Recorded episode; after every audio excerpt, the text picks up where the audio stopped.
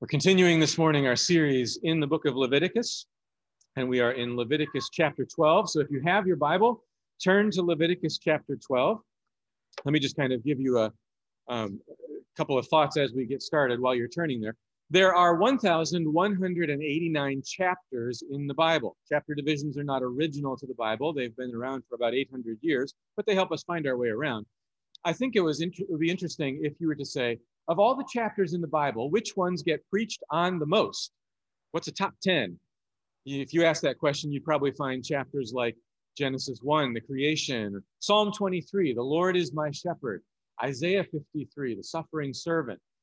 If you turn to the New Testament, you might find Matthew 5 through 7, the Sermon on the Mount, or Luke 15, the prodigal son, John 3, Jesus and Nicodemus, Acts chapter 2, Pentecost, Romans 8, the golden chain of redemption. Maybe 1 Corinthians 13, the, love chapter, or Hebrews 11, the hall of faith. These are great chapters of the Bible that we hear over and over again because they have such wonderful things for us to hear. But if you were to go to the bottom of that list, what are the bottom 10 chapters that are ever preached on? I have a feeling that Leviticus 12 might make that list along with a few other chapters from Leviticus that we're going to get to. So this is going to be an interesting chapter. We'll find, though, that this passage has something important to say about God and something important to say about women. When we follow the clues in the text and we place this chapter in the storyline of the Bible, I think we'll find that it actually tells us something beautiful. The Bible doesn't flinch when talking about uncomfortable things, and so we won't either this morning. You're there in Leviticus chapter 12. Before we jump in and read it, let me just kind of give you um, a quick, brief reminder of where we are. And I'm moving quickly this morning because we've got a lot of ground to cover. We're going to turn to a number of different chapters, and I'm going to ask you to follow along with me and turn in your Bible as we do that. But where we are in Leviticus is we are sitting at the foot of Mount Sinai. And God is giving instructions. He's given the instructions for how the tabernacle was to be built. And so now it has been built and he's giving instructions for how it's supposed to operate. He gave specifically instructions about certain offerings and how they are to happen. Then he gave instructions about the priests and how they were supposed to carry out their duties. When we got to chapter nine, the, the, the tabernacle actually started functioning and offerings were brought. We saw that fire came out and consumed those offerings, and the people responded in worship, in fear and trembling. They bowed down. But then, as soon as we hit chapter 10, we ran into a problem. Nadab and Abihu bring in strange fire into the tabernacle. In other words, they brought something unclean in. And God responds again with fire coming out from the tabernacle, but this time it consumes them. And that leaves us with a dilemma. We have the dilemma, on the one hand, of how it is that we can possibly come into the presence of God. And at the same time, we now have something unclean, dead bodies in the tabernacle, the bodies of Nadab and Abihu, that need to be dealt with. So, how is God going to deal with cleanness and uncleanness? And what does it even look like to be clean and be able to come into his presence? Those questions will be answered in Leviticus 16 when we get to the Day of Atonement. But in the section that we're in right now, chapters 11 through 15, God is detailing for us the restrictions on clean and unclean. When can you come into God's presence and when can you not? In chapter 11, we saw all those categorizations of animals, animals that are clean or unclean. In chapter 12, we encounter something entirely different. Let's take a look and read chapter 12, and then we'll talk about what we find there. Leviticus chapter 12. The Lord spoke to Moses, saying, Speak to the people of Israel, saying, if a woman conceives and bears a male child, then she shall be unclean seven days, as at the time of her menstruation, and she shall be unclean. On the eighth day, the flesh of his foreskin shall be circumcised. Then she shall continue for 33 days in the blood of her purifying. She shall not touch anything holy, nor come into the sanctuary until the days of her purifying are completed. But if she bears a female child, then she shall be unclean two weeks, as in her menstruation, and she shall continue in the blood of her purifying for 66 days.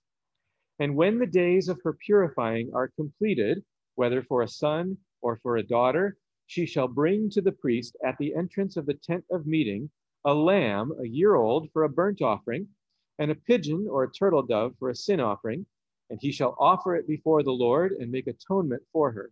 Then she shall be clean from the flow of her blood. This is the law for her who bears a child, either male or female.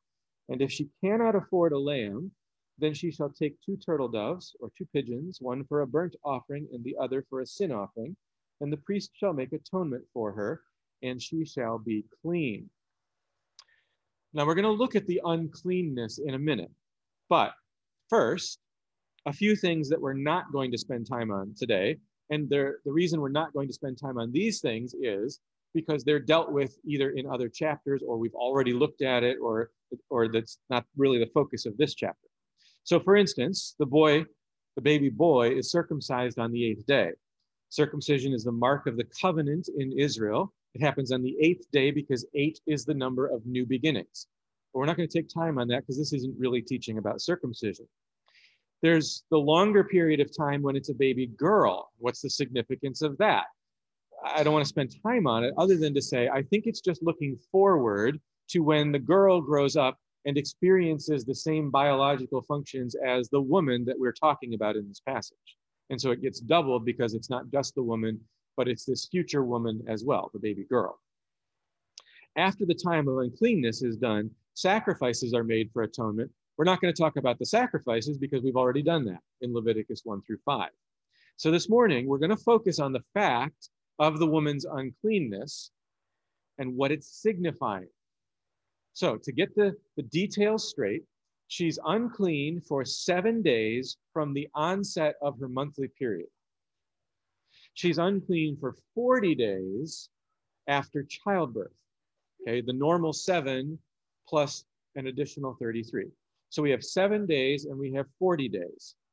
Notice though that she's not unclean until the flow stops, but for a certain number of days.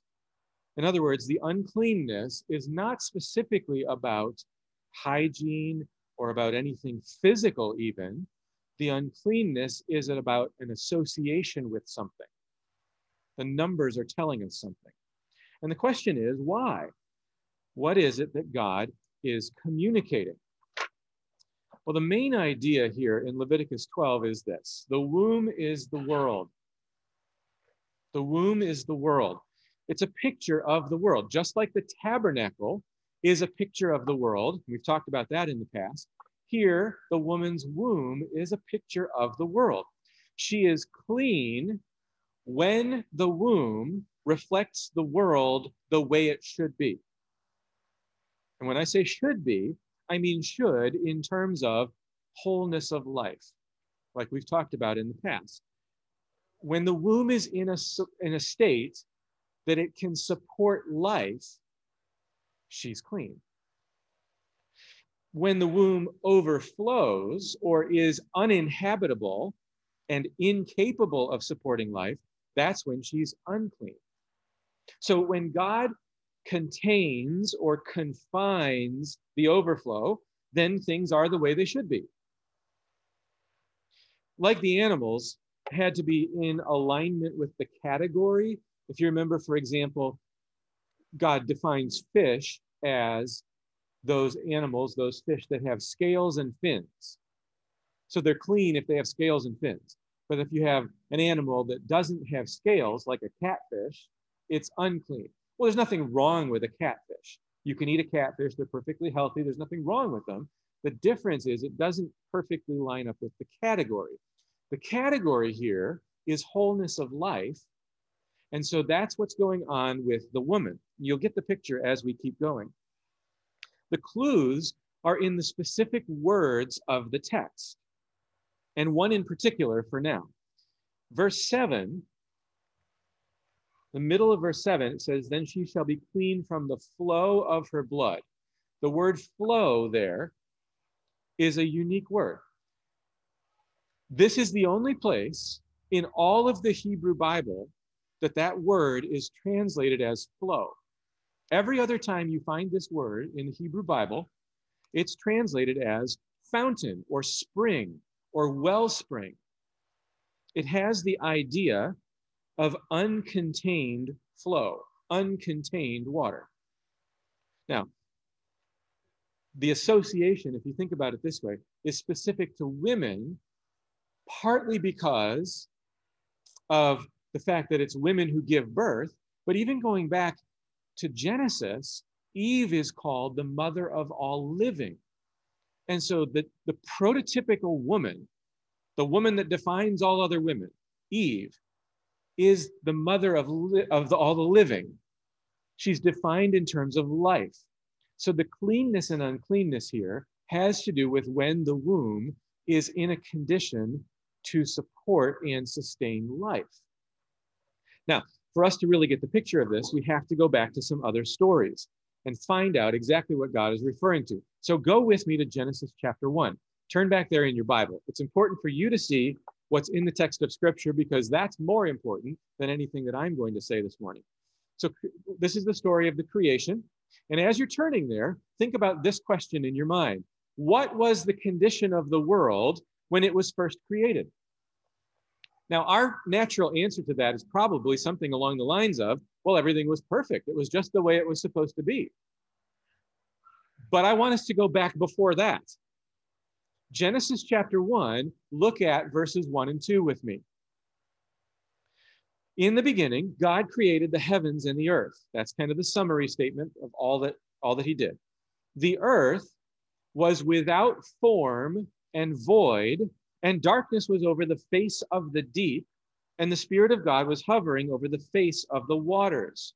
The original condition of the earth was an overflow of the waters, not contained within any boundaries. And the result of that was that the earth was without form and void. Literally, what those word me- words mean, it was empty and uninhabitable. Why was it uninhabitable? Because it's covered with water. God had to do something to change its condition before it would be capable of sustaining life. So, what does God do? Day two, look at verses six and seven. And God said, let there be an expanse in the midst of the waters, and let it separate the waters from the waters.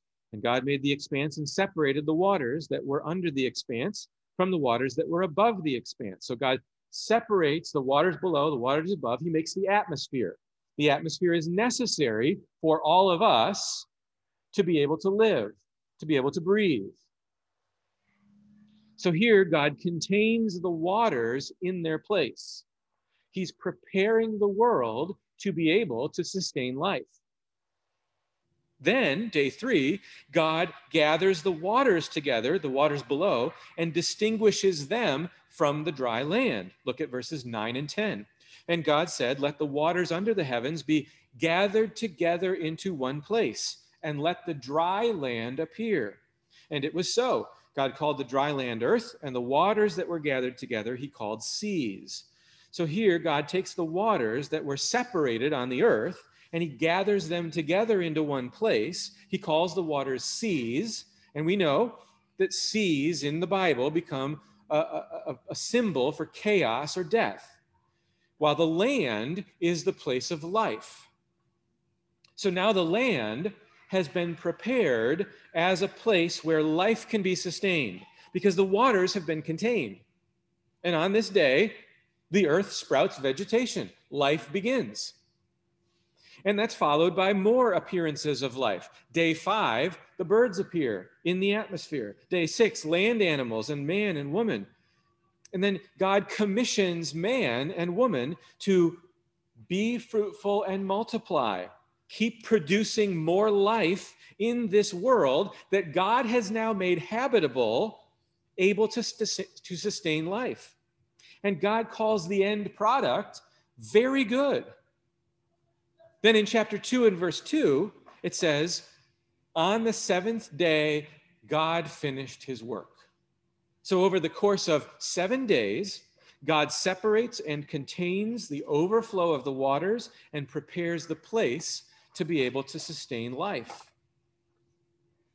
Turn over with me now a couple more pages to Genesis chapter 7. We're going to look at seven and eight here briefly. This is the story of the flood.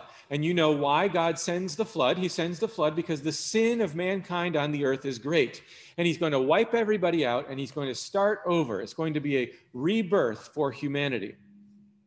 Now, when God sent the flood, here's how it's described. Look at chapter 7, verses 11 and 12. On that day, all the fountains of the great deep burst forth and the windows of the heavens were opened, and rain fell upon the earth 40 days and 40 nights. So the fountains of the deep had been contained since Genesis 1, but now God makes the fountains burst forth from their place of containment. The flood waters are then described as prevailing on the earth, as if they're in a battle with the dry land and the water is winning. The death and chaos is winning. Look at verses 17 through 20 of chapter 7. The flood continued 40 days on the earth. The waters increased and bore up the ark, and it rose high above the earth. The waters prevailed and increased greatly on the earth, and the ark floated on the face of the waters. And the waters prevailed so mightily on the earth that all the high mountains under the whole heaven were covered. The waters prevailed above the mountains, covering them 15 cubits deep. So the waters prevailed on the earth, and the waters of chaos and death are now beyond their boundaries. What's the result? Continue reading, verse 21. And all flesh died that moved on the earth birds, livestock, beasts, all swarming creatures that swarm on the earth, and all mankind, everything on the dry land, in whose nostrils was the breath of life, died he blotted out every living thing that was on the face of the ground man and animals and creeping things and birds of the heavens. They were blotted out from the earth. So when the waters prevailed on the earth, when the waters overflowed their boundaries, life could not be sustained. But then God contained the waters. Genesis 8, starting in verse 1. God made a wind blow over the earth, and the waters subsided. The fountains of the deep and the windows of the heavens were closed. The rain from the heavens was restrained, and the waters receded from the earth continually. So God closed the fountains. God contained the waters. And there's a lot more statements like this. The waters had subsided. Noah sends out birds to make sure they're able to survive outside the ark. And the result of God containing the waters is that life can now flourish again. Look at chapter 8, verse 13. In the 601st year, in the first month, the first day of the month, the waters were dried from off the earth. And Noah removed the covering of the ark and looked, and behold, the face of the ground was dry. In the second month, on this 27th day of the month, the earth had dried out. And God said to Noah, Go out from the ark, you and your wife and your sons and your sons' wives with you. Bring out every living thing that is with you of all flesh, birds and animals, and every creeping thing that creeps on the earth, that they may swarm on the earth and be fruitful and multiply on the earth. Be fruitful and multiply is Genesis 1 language, repeated again here. So now that the waters have been contained, life can flourish and multiply. You don't have to turn back there, but think about it with me. Back in Leviticus 12, from the day the woman's monthly flow begins, she is unclean for seven days. That's modeled on creation and God's work of preparing the world for life. God contains the waters and puts them in their boundaries, and the world is ready to sustain life. From the day the woman gives birth, she's unclean for 40 days. That's modeled on the flood and God's work of preparing the world in this rebirth for life. God contains the waters, puts them in their boundaries, and the world is ready to sustain life. So the numbers 7 and 40 in Leviticus 12 are designed to call these stories to mind so that we understand what God is picturing. Remember, God's presence is a place of wholeness of life. Psalm 36 and verse 9, with you is the fountain of life. So, for someone or something to come into the tabernacle, to come into God's presence, it must represent wholeness of life. During the seven days or the 40 days, the woman's womb is not capable of sustaining life. And the outward, visible evidence of that is the flow of blood. So during this time, she's unclean. Now, hear me on this. This does not mean she did something wrong. It does not mean that God sees something objectionable about women. When the seven days or the 40 days are over, the womb is ready to sustain life. She's clean again.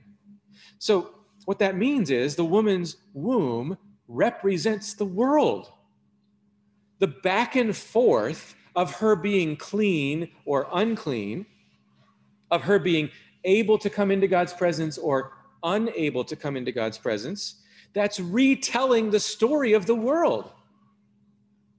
It's a display of God's glory because it points to how God creates and sustains life. Only God can do that the Israelites, as they go about all of these laws of cleanliness, and they have to be very conscious of these things all the time, they have all the, these demonstrations, these symbols in front of them all the time. God is speaking to them about who He is and, and, and, and how He's designed the world. It's a reminder of the holiness of God and of the, the fact that God is the creator and the sustainer of life. Now that we have the meaning of Leviticus 12 in mind, what I want us to do is I want us to look at a story from Jesus' ministry that helps us to understand this further. So turn with me to Mark chapter 5. Mark chapter 5. Go there in your Bible so that you can follow along. And in this story, we are going to encounter two individuals. One is a girl, and the other is a woman. And we begin with the story of the girl in Mark chapter 5, verse 21. And when Jesus had crossed again in the boat to the other side, a great crowd gathered about him, and he was beside the sea. Then came one of the rulers of the synagogue, Jairus by name, and seeing him, he fell at his feet and implored him earnestly, saying, My little daughter is at the point of death. Come and lay your hands on her so that she may be made well and live. And he went with him. So Jairus' daughter is dying, and he asks Jesus to intervene. And now the story is going to get interrupted by the story of this woman. And I'm just going to read this a verse or two at a time and kind of comment on it as we go to point some things out. So, picking it up again in verse 24, and a great crowd followed him and thronged about him. And there was a woman who had a, had a discharge of blood for 12 years and who had suffered much under many physicians and had spent all that she had and was no better, but rather grew worse.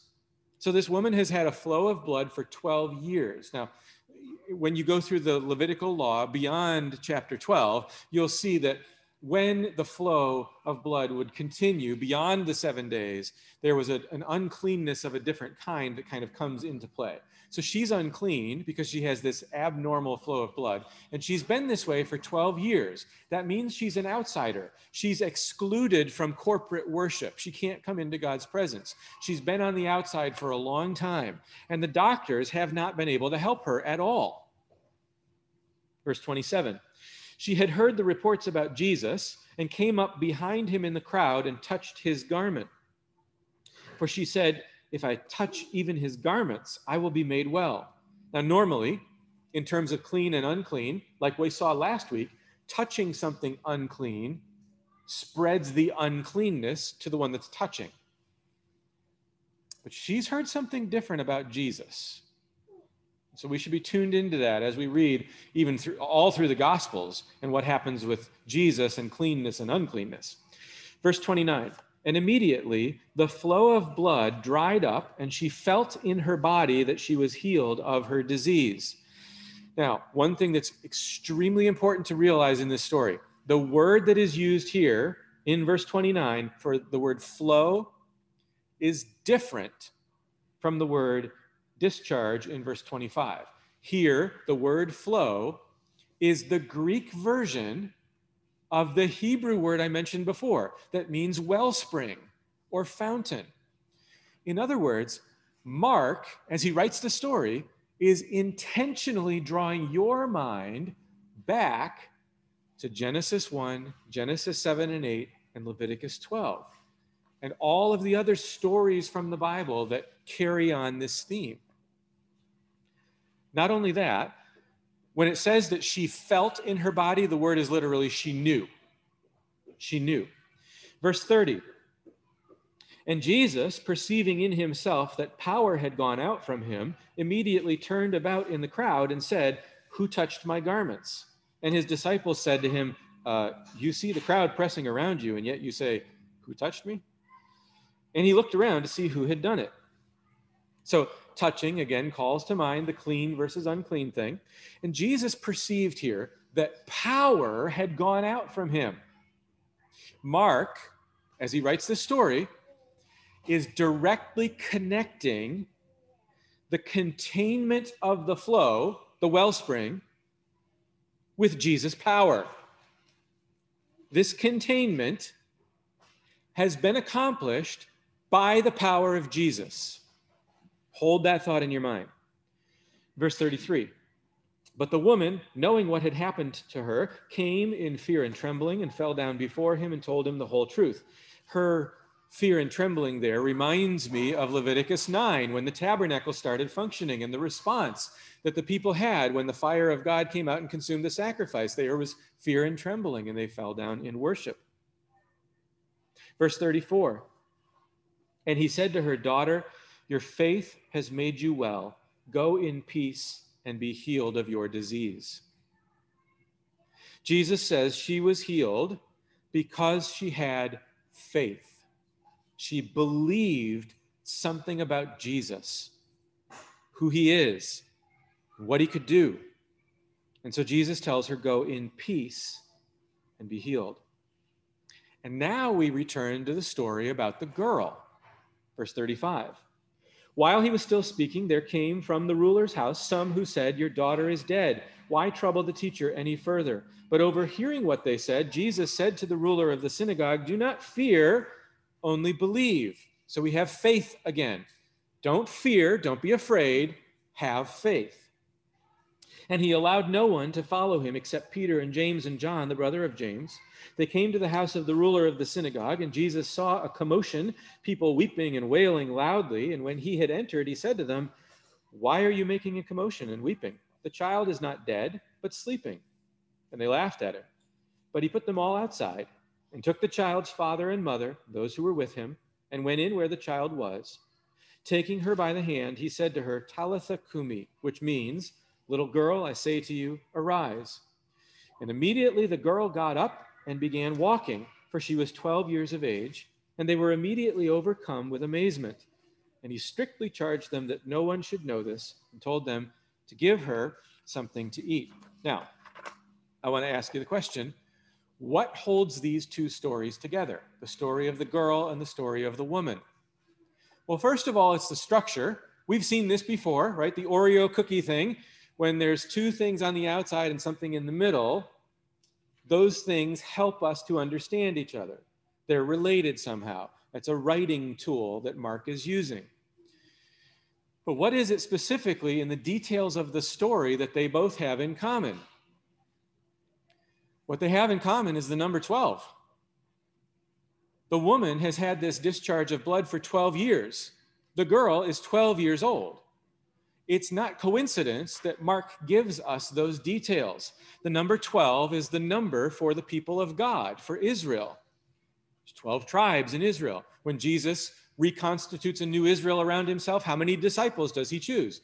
12 disciples. When you get to the end in the vision of Revelation and the, the, the New Jerusalem that represents the people of God, there's 12 gates and there's 12 this and 12 that. It's the number for the people of God.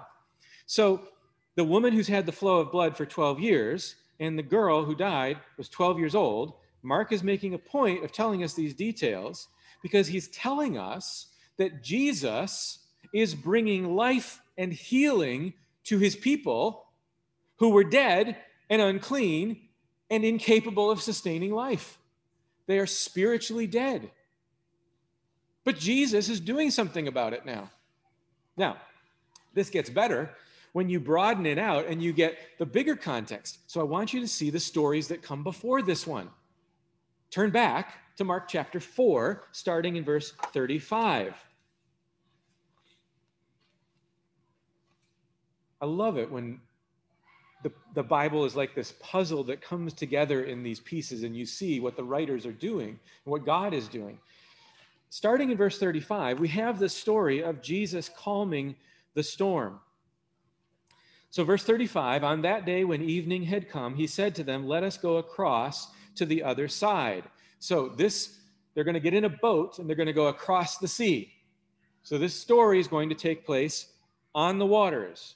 Think creation, think flood. Here we go.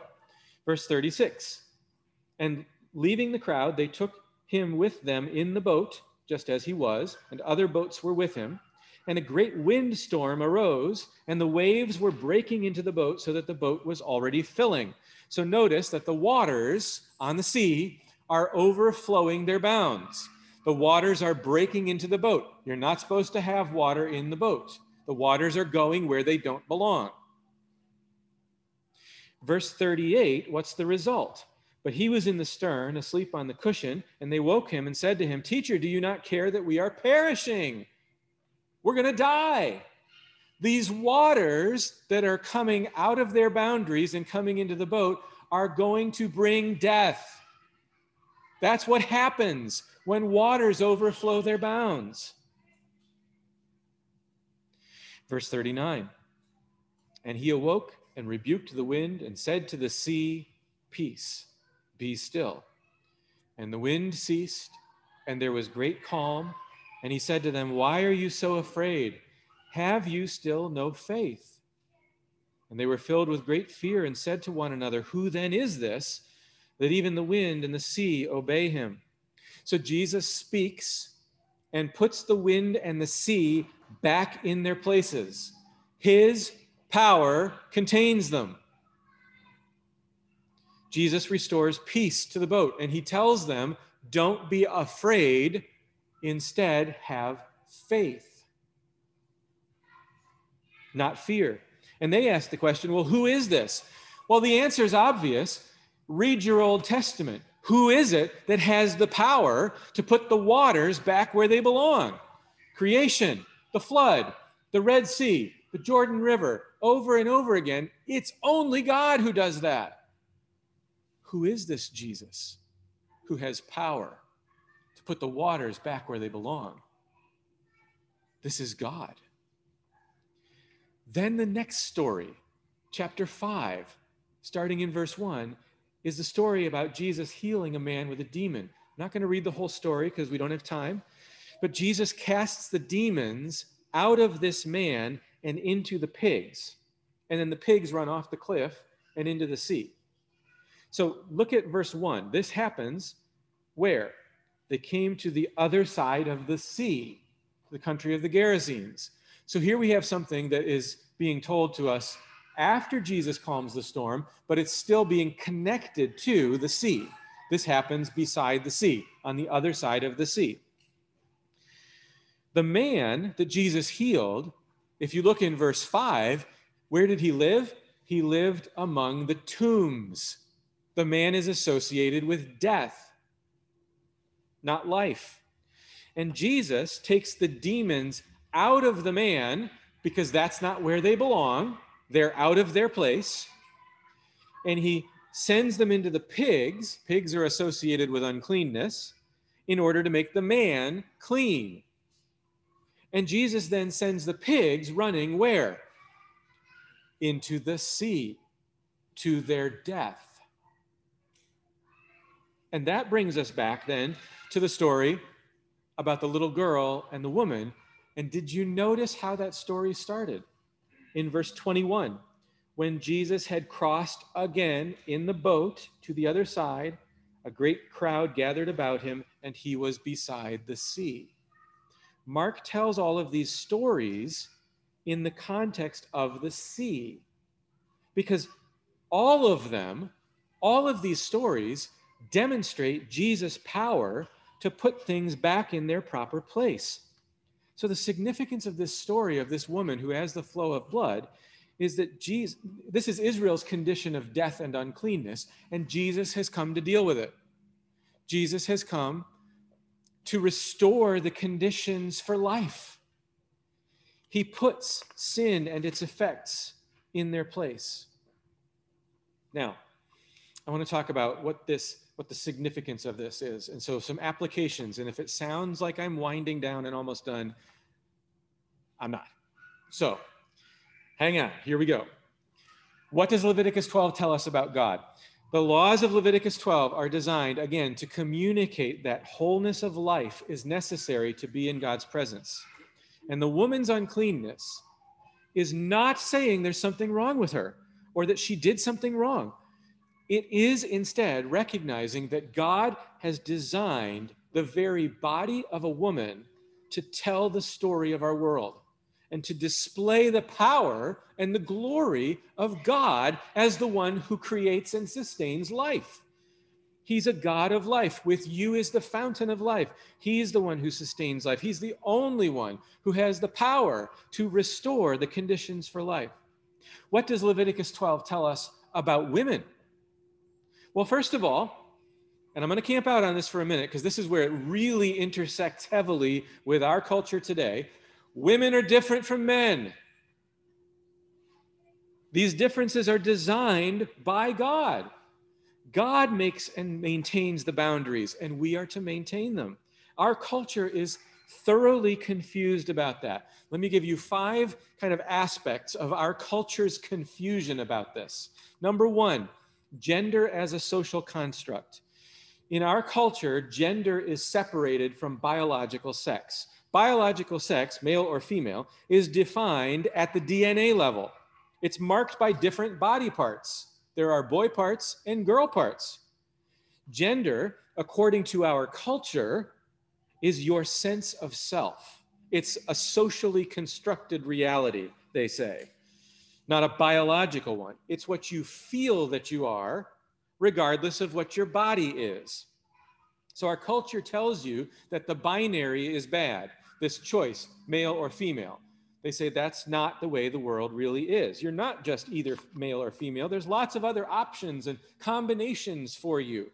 So Facebook gives you 71 different options of how you can identify. And the culture tells you that gender is a spectrum and you're somewhere on that spectrum most sex education programs in the US schools take their information from the SIECUS, which is the Sexuality Information and Education Council of the United States. I only bring that up to say, here's their statement on gender. They say, gender identity refers to a person's internal sense of being male or female or a combination of these. And they go on to say, People's understanding of their gender identity may change over the course of their lifetimes. This is one way that our culture is confused about these issues. Second, a denial of truth and reality and science. If the culture's view is correct, then it follows that there is no reason for restricting access to restrooms or restricting participation in high school or college sports, etc but that's absurd on the face of it. Abigail Shrier, who has done some writing on this, points out that the fastest female sprinter in the world is the American runner Allyson Felix. She has more gold medals than Usain Bolt. Her lifetime best for the 400 meter run is 49.26 seconds. Based on statistics from 2018, there were nearly 300 high school boys that could beat that time. It's not saying boys are better, it's saying men and women are different. President Biden has given an executive order, one among many, entitled The Executive Order on Preventing and Combating Discrimination on the Basis of Gender Identity or Sexual Orientation. He's basically telling all federal departments, all departments of the federal government, to make sure that they're in uh, compliance with the, these, these cultural ideas. And he explicitly bases it on the logic of the Bostock court case from the middle of 2020. Now, Bostock was just about workplace discrimination, But what they're doing is they're taking the logic of that case and now spreading it out to every department of the federal government. Now, that's going to include the Department of Education, among others. And so this lays the groundwork for the federal government to withhold funds from any high school or college that refuses to comply with the LGBTQ demands regarding restrooms and access to sports and locker rooms and all of that.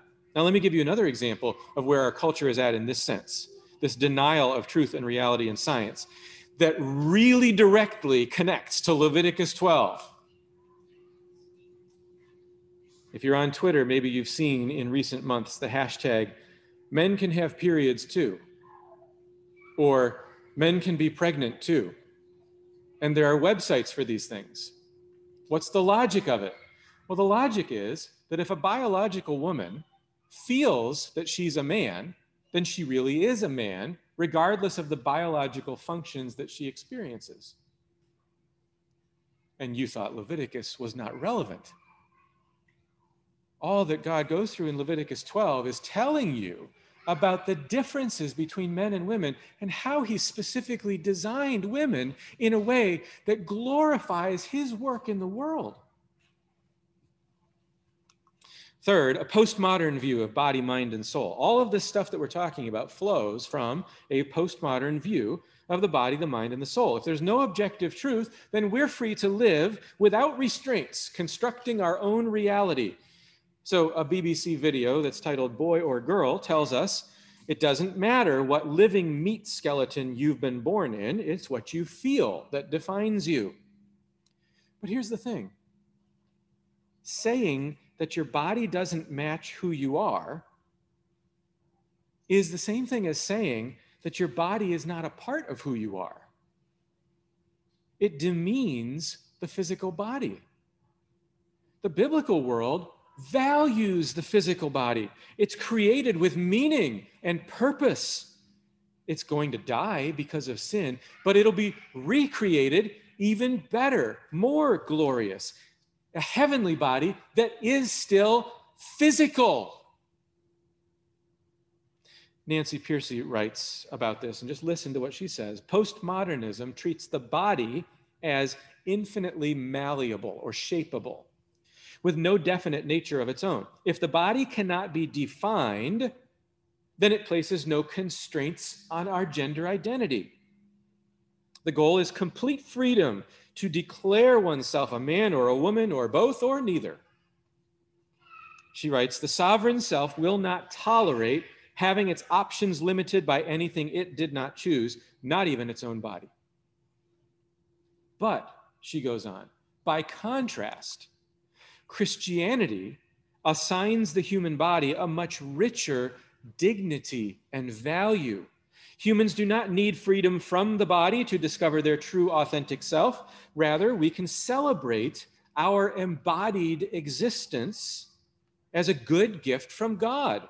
Instead of escaping from the body, the goal is to live in harmony with it. That brings us to the next point our relation to our Creator. In the 18th century, the philosopher Hegel argued that everything was in flux, nothing was fixed. So the physical is in flux, the mental is in flux, the intellectual, the moral is in flux, always changing. Now, in some ways, Charles Darwin picks up on that. His ideas of evolution are an application of that thought. But the main thing that Hegel and Darwin have in common is that they deny that there's any purpose. There's no overarching goal or plan. It's random, not purposeful. It's not going anywhere in particular. But the biblical view is the opposite. We are created by God with a purpose. God's creation has parts and boundaries and distinctions. The animals were created according to their kind, and the zebras were not wandering around self identifying as a cluster of grapes. God created man in his own image. Male and female, he created them in his image, distinct categories. And that's true right down to the level of body parts. Listen to what Paul writes in 1 Corinthians 12. Now, he's talking about the church, but he's using the physical body as an analogy to do it. And he explains that the body is one and has many members, and all the members of the body, though many, are one body. Then he says this If the foot should say, Because I am not a hand, I do not belong to the body, that would not make it any less a part of the body. And if the ear should say, Because I am not an eye, I do not belong to the body, that would not make it any less a part of the body. God arranged the members in the body, each one of them, as he chose. Let me just walk you through that thought for a minute. Two things you need to notice about that. Even though it's talking about the church, it's still speaking truth about the physical body in order to illustrate it. First thing is this a body part denying its identity doesn't change its identity. If the foot should say, because I'm not a hand, I don't belong to the body, that would not make it any less a part of the body. If the body part denies its identity, that doesn't change its identity. Its identity is what it is because it's made by God. What is said about it is irrelevant. If the ear should say, Because I'm not an eye, I don't belong to the body, that would not make it any less a part of the body. Why? Because God arranged the members in the body, each one of them as he chose. God is the one who gives the identity. Now, listen to this, okay? In 2016, a man named James Shupe won a court case granting him the right to identify as non binary, not a male, not a female. Okay? First person to do that. I want to read for you his statement on winning that court case. It'll take three slides to do it, so just follow along as we go. After a historic court ruling, I am free. Free from what or free for what? I am the first non binary person in the United States to be officially recognized. I refused to be classified. By the way, where did our classifications come from? Where did the division of male and female come from? And now I've been vindicated. My court victory has broken a gender binary that many said could not be dismantled. Dismantled, that's postmodernism, that's critical theory, leaking right out into the culture. In doing so, I have won the right to exist in any manner that I choose throughout the gender spectrum. The traditional constraints, male and female, imposed by an unjust sex classification system of just male or female. By the way, again, where did that classification system come from? That's from God. He's the one who imposed it, and it's not unjust, it's just reality. It's according to his design that still governs those who lack my freedoms, has been lifted for me, governs. To govern something is to restrict it. You put a governor on a golf cart, that limits how fast it can go. In the face of adversity, I have declared my right to define. There's in scripture someone who said, I will be like the Most High. The right to define my existence. I don't accept God's definition. I'm going to define it for myself and won that right. But most importantly, my court victory has opened the door for all those who, like myself, to also taste freedom from the gender binary.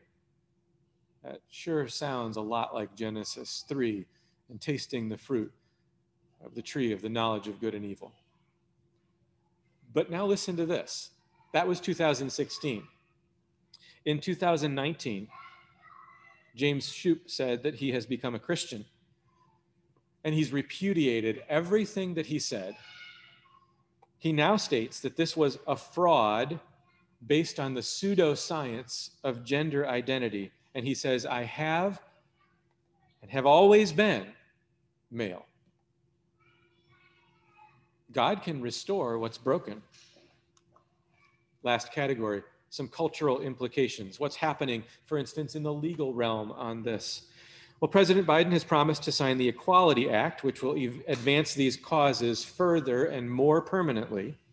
And based on that and the executive order that he gave that I mentioned earlier, the ACLU in Montana tweeted this Montana could lose up to $484 million in federal education dollars if it passes HB 112. That loss of funding will harm a lot of students. What is HB 112? That's the Montana House bill that is known as the Save Women's Sports Act. And what it does is it says sports have to be classified as either men's sports, women's sports, or co ed based on biological sex, not gender identity. And the ACLU has said, you can't do that. The US House of Representatives recently adopted their procedural rules for this new term of Congress, which includes the rule that they must, quote, honor all gender identities by changing pronouns and familial relationships in the House rules to be gender neutral. So no more Office of the Whistleblower Ombudsman. You can't have man in there. Office of the Whistleblower Ombud. No more chairman or chairwoman, just chair. Because we're blending. We're not going to accept the distinct categories that God has given. This idea also has consequences for the family. If you redefine gender, eliminating biological sex distinctions, you can eliminate recognition of family ties. Your parental rights are no longer grant something given by God. They are instead conferred on you by the state. And the state takes the place of God. Rights are granted or removed by the state. And if you think I'm exaggerating, in 2018, a judge in Ohio revoked the parental rights of a Christian couple who would not allow their teenage daughter to receive hormone replacement therapy to transition to being a boy. The judge sided with the teen who wanted to change gender and removed her from her parents because they wanted to obey the Bible. Leviticus is incredibly relevant Leviticus 12 teaches us that the womb is the world. God has embedded in the very design of a woman something unique that declares his power and his glory and tells the story of what he's doing in the world. This God who constrains is the God who constrains sin. He's the God who constrains identity Men are not women, and women are not men. And as Christians, we are called to accept and honor God's boundaries and distinctions. But not only that, God honors women. These restrictions in Leviticus 12 are not dishonoring to women.